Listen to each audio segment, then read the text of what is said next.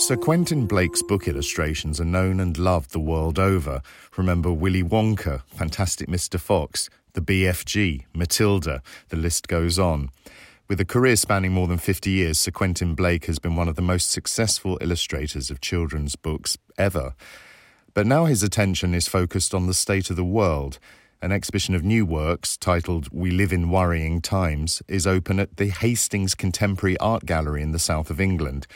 It includes a large scale mural described as his Guernica, which, with its rawness and originality, is unlike anything the artist has produced in his illustrious career. I've been speaking with Sir Quentin Blake about his new works and reminiscing a bit about his special relationship with Roald Dahl. Could you tell me a little bit about your new exhibition, We Live in Worrying Times? It seems that you're expressing your concern for the current state of the world. That's right. I don't quite know how I got into it, but I, I will tell you the implausible story about the taxi driver.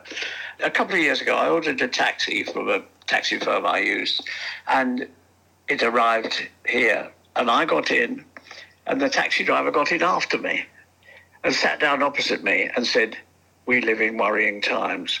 That's where the title of the exhibition comes from. And he went on and he explained that he'd seen Picasso's Guernica in Spain a couple of times. And he said, What we need is a Guernica for the present situation. And you are the man to do it. And I mean, this is, you know, hard to believe. But anyway, and I said, Well, I'm not quite sure that that's my kind of thing. And he said, No. He said, You're the man for the job. Cometh the hour, cometh the man. So I said, All right, I'll see what I can do. And I said, Would you like to tell me your name so I can tell you what happens? And he said, No, no, no, I, I keep an eye on everything. And that was the start of it.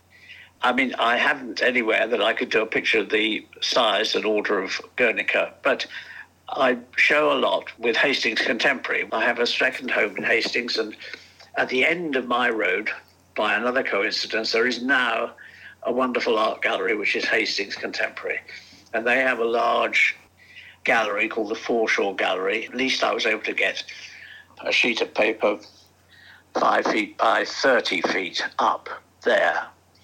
And actually, I did it one afternoon. Actually, I mean, I, I had a, a, small rough about uh, a foot or 18 inches long, which I was I'm referred to, but a lot of it I made up on the spot and I drew it on the paper on the wall in the gallery where it is now migrants feature in it, particularly people fleeing from things. And so it was a kind of anthology of things that you might be distressed or flee from. There are burning buildings and there are aeroplanes and there are people taking shelter. And I put the taxi in the background as well, as a matter of fact. And so the picture is called The Taxi Driver.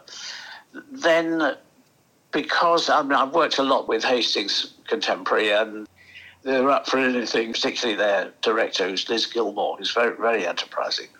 So we kind of created a show around it. And she tells me there are another 170 drawings, and they're all online now, of course. But I'm used to working in sets of drawings. I did a, a set of publications called the QB Papers, and there were 20 of those. And they're publications of perhaps 32 pages or something like that. And it's a suite of drawings on some subject, you know, the art of conversation or somebody drawing or somebody performing with a fan or something like that. So I'm used to thinking in terms of sequence. And so I've done some sequences that go along which take part of this show. There's one called Unfortunates, which are drawings of people who you don't know what their misfortune is, but they clearly are unfortunate. There's a sort of neutral background, a sort of desolate background you can't see where they are, but you can just see that they are in distress. And then there's another set, and those are portraits of young people, they're obviously adolescents. They're not being distressed, they're being puzzled. You can see from the expressions they don't know what's going on, really. And there are more sets like that. There's another set of middle aged men called Something Wrong Here Somewhere. And you can see that they are puzzled by what's happening. Several of them are really about people who don't know what's happening. The pictures seem to show a great empathy and feeling for others, particularly those experiencing hardship and distress, like you say. Do you feel things have reached a low point? Is it something that you really wanted to speak about in your work? I don't sit around thinking things are really bad, you know, but that reaction is in me, I'm sure. It manifests in the drawings, you see, and I discover it in the drawings. I've also got a series of pictures, some of which are on at the Coningsby Gallery now, called Sennelier portraits. And these are drawn with a Sennelier oil stick very big, some of them. I've done portraits with them, imaginary portraits. And the problems of the situation are in some of those faces, you know. Certainly, concern for other people is in there. I'm slightly embarrassed to say so, but I mean, it really is. And I think that's part of the job that I do, any kind of illustration, you relate to some situation. So you have to attempt to sort of identify. You become the people in that story, really. I read that you'd been involved for many years with Survival International, which campaigns for the rights of indigenous and tribal peoples. Yes. And now with this exhibition of works, it seems like you do feel you have a responsibility to society as an illustrator to bring things to light. I do, yes. I can't do satire and I don't do propaganda, so to speak, but you want to reflect those things, I think. A slightly different version of it is that in recent years I've done quite a lot of work for hospitals. And it's a sort of illustration situation because you a lot of art in hospitals is just art in hospitals and it's beneficial to the patients. But the ones I've done are actually adapted to the situation so that the pictures for, for a place for elderly patients with mental health problems, those pictures are different from the ones from people with eating disorder problems. There, again, I'm used to kind of adapting to the situation. The exhibition at Hastings Contemporary was due to open during Easter. Of course, yes. it's actually closed because of the pandemic, but it is accessible yes. by robot tours. How do you feel about that? I think it's amazing. it's, I can't drive them, but we've done a little video of Liz Gilmore driving the. Uh, well, I mean, she has it in front of um, the long picture, the taxi driver, and we talk about it. I mean, it's typical of Hastings Contemporary, if I say so, because the moment when it became clear that the gallery wasn't going to open and you weren't going to be able to go in and see it, it took about 10 minutes for them to get into, you know, oh, we'll do it digitally, you know, sort of thing. So they're, they're very proactive, I must say. So hmm. people can see the pictures. Are you hopeful that your taxi driver will see them? Yes, I am. I don't. In fact, if the show actually gets physically we hope that it'll still be physically present when things return to normal, please God. And uh, I think we have an idea about getting all the Hastings taxi drivers to come in and have a look.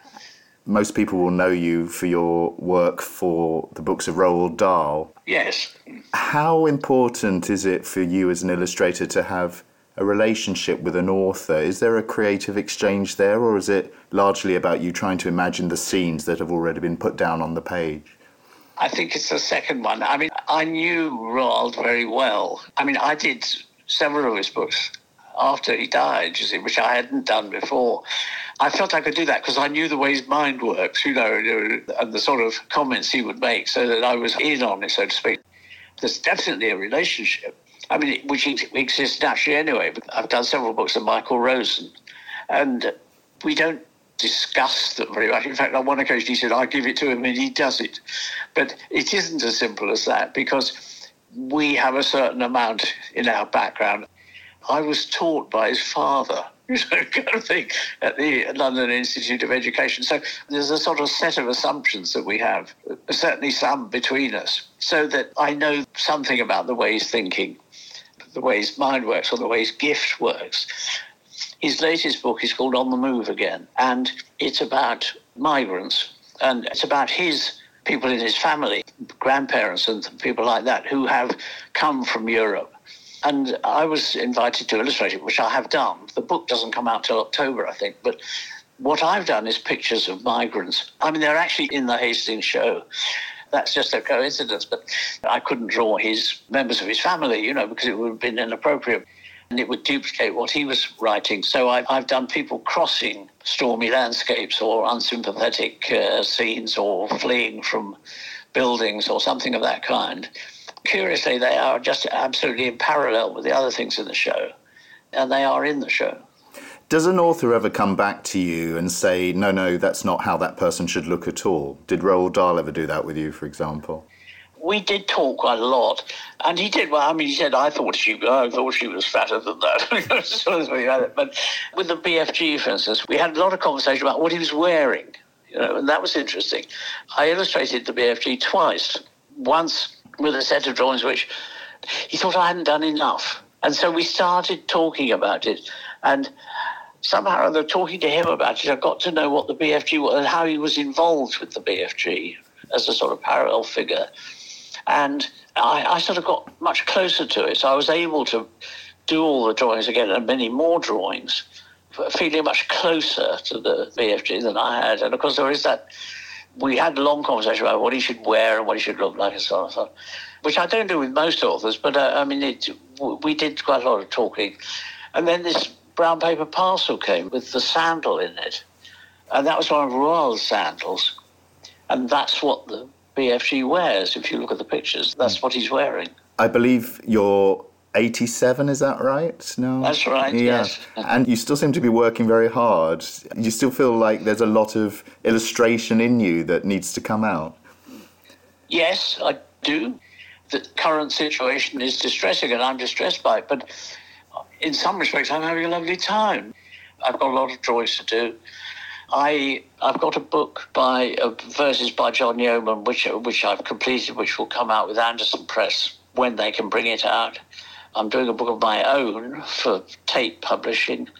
The deadlines have all gone peculiar. Mm. We don't know what they are at the moment. And uh, I'm doing another one, which is sort of inspired by Dahl, although it's not by him but it's based on a quotation from him. That's what I'm doing at this very minute. Is a book called Never Grow Up, because he, he used to say never grow up, only down, because he thought you should keep childish in certain respects or childlike. And that's what I'm doing at this moment. So uh, that's inspired by Roald, although it hasn't got his name on it. Do you feel like you've kept childlike? I kind of resist that a bit. I mean, I think what is interesting in doing the job, it's a kind of theatre, really. I think, you know, and you adapt to that situation. So if it's the taxi driver situation, you adapt to that. I mean, it's the same with Roald's books. They are very different, you know. So you, Danny, the champion of the world, is quite naturalistic. The Twits is caricature. So, so, so. No, I think what is interesting about the job is that you, if there are children in the book, I imitate children. You know, I, mean, I sort of imagine I am that if it's the BFG, I imagine I'm him. You know, I, I do the gestures. It's, it's like a for, form of theatre, really, I think. What's going on in your head is several things at the same time. When you're drawing or when you're organising the drawings, you're being the person you're drawing. You're also thinking, did I draw that properly? Well, does that look like him? Is that the right expression? And then you're thinking, how does it look on the page? And is that the right technique and is this the right pen nib and so on. That's what's fascinating about it to me because there are so many things happening at the same time. But I mean, I'm also, because I'm probably doing more work, I mean, like these Sennelier portraits and things of that kind, there's a admit of being a bit gloomy about things, if you see what I mean. Mm. There's a sort of wider range of stuff. But it's very curious how that uh, Michael Rosen book is exactly on the subject. Yes. Is there a classic book that you've always wanted to illustrate and you haven't had time to do yet? I've got the wrong answer, but the, in, in, a way, because I've on some previous occasion been asked that question, and I've actually illustrated the book I want to do illustrate. There isn't one I still want to oh, do. which was think. that? That was a book called Voyages to the Moon and the Sun, and it's by Cyrano de Bergerac. And it's a precursor of Gulliver's Travels. And the, you know, the moon is, is, I forget which is which, for the moon, I mean, everybody's, they don't wear clothes and they're twice, three times as big as we are, and so on and so on. It's like Gulliver's Travels, bigger or smaller, and so on and so on. Uh, but of course, it's 100 years before that, it was 17th century anyway, 1660, something like that. Mm. And it's the most extraordinary book. And I've, I've done it twice for the Folio Society. I did it 25 years ago. And then they brought out another edition recently with some more new drawings and all the old ones and a, and a more handsome edition. Swift is very sort of, I mean, he's satirical. Cyrano isn't really satirical, but he's interested in everything. There are extraordinary things in it. I mean, there's Cyrano, he, he's talking to one of these people on the moon or the, the sun, He's in the nude, All he's wearing is around his waist is a bronze facsimile of a man's genitals. See? and, and Cyril was a bit shocked by this. He said, What's the original? Uh, and the chap says, Well, look, this is for creating people. What are you wearing? A sword. That's for killing people. He likes ideas like that. You know, he mm. looks at ideas all the time. And the other thing in it is he's got a version of what became the what was it, Sony Walkman or something mm. like that. You know, I mean, he's got a clockwork thing that you hang on your ear, and it reads stories to you.